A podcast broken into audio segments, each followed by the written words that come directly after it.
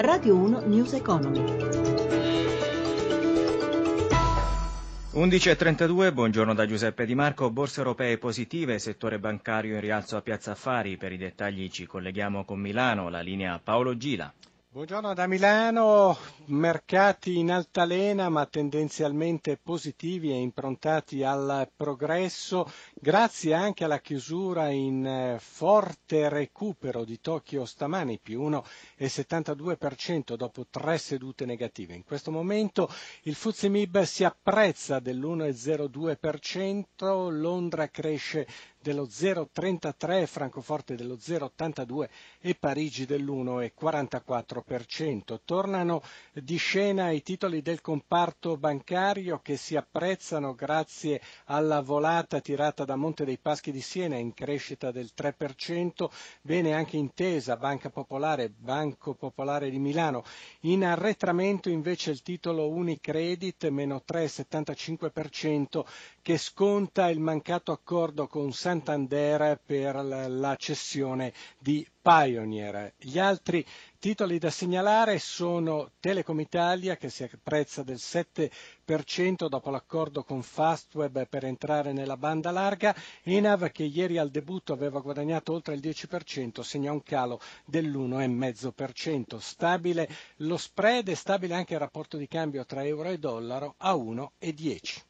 Grazie a Paolo Gila. Governo e sindacati a confronto sul pubblico impiego. Ieri l'incontro con il ministro Madia in discussione il rinnovo dei contratti e la riforma della pubblica amministrazione. Stefano Marcucci ha intervistato Serena Sorrentino, segretario generale della CGL Funzione Pubblica ha selezionato una serie di argomenti che lei ritiene possano essere oggetto di questo confronto, che sono la mobilità, il reclutamento, la valutazione e il contratto. Noi abbiamo invece segnalato come organizzazioni sindacali l'esigenza di affrontare anche altri temi, ma soprattutto noi abbiamo posto un tema che è quello delle risorse, perché un contratto che deve fare tante innovazioni ha bisogno di molte più risorse. Su quali punti voi vorreste poter dire la vostra? Rinnoveremo un contratto vigente la legge Brunetta e la legge Brunetta limita l'esercizio della contrattazione. Non c'è più la contrattazione decentrata ma c'è l'esame congiunto, la valutazione è una valutazione fatta unilateralmente dal dirigente e i dipendenti vengono valutati in tre fasce di attribuzione di premialità, quindi sarebbe una contrattazione un po' limitata. Il testo unico dovrà rimandare alla contrattazione collettiva la disciplina di alcune materie, perché così noi rimotiviamo, rifunzionalizziamo la contrattazione ad ogni livello. Non c'è bisogno però di chiudere subito i contratti anche?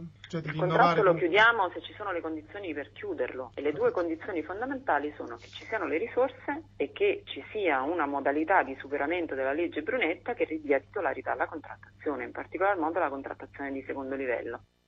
CGL, CISL, WIL e Confapi hanno siglato ieri tre accordi sulla rappresentanza sindacale, sul modello contrattuale e sulla detassazione dei premi di produttività. Confapi è la Confederazione della piccola e media industria italiana. Luigi Massi ha intervistato il presidente Maurizio Casasco. Abbiamo fatto queste tre importanti sigle, uno sulla rappresentanza in cui di fatto riconosciamo reciprocamente il ruolo delle rispettive confederazioni, quello del modello contrattuale in cui la Confapi riconosce il contratto nazionale come primo riferimento e poi come seconda opzione quello di secondo livello, che noi privilegiamo quello territoriale ma comunque può essere anche quello aziendale. La detassazione beh, io credo che sia un aspetto molto importante sui premi di produttività. A questo punto abbiamo proposto anche unitamente di proporre al governo il fatto che ci sia anche una detassazione su quelle che sono gli aumenti contrattuali. Questa è una proposta ovviamente di Confapi, in cui di fatto l'Inps avrebbe lo stesso gettito, avrebbero più tasche i soldi i lavoratori. Ovviamente il fine di tutto ciò poi è firmare dei buoni contratti sia per i lavoratori che per le aziende e ce ne sono molti aperti da rinnovare. Ce ne sono molti aperti, ma abbiamo siglato un aspetto importante, bisogna dare seguito ovviamente, però il lavoro svolto dalle parti è stato importantissimo e il lavoro produce lavoro lavoro. Ed è tutto, News Economy a cura di Roberto Pipan ritorna dopo il GR delle 17.30 da Giuseppe Di Marco. Buon proseguimento di ascolto su Radio 1. Radio 1 News Economy.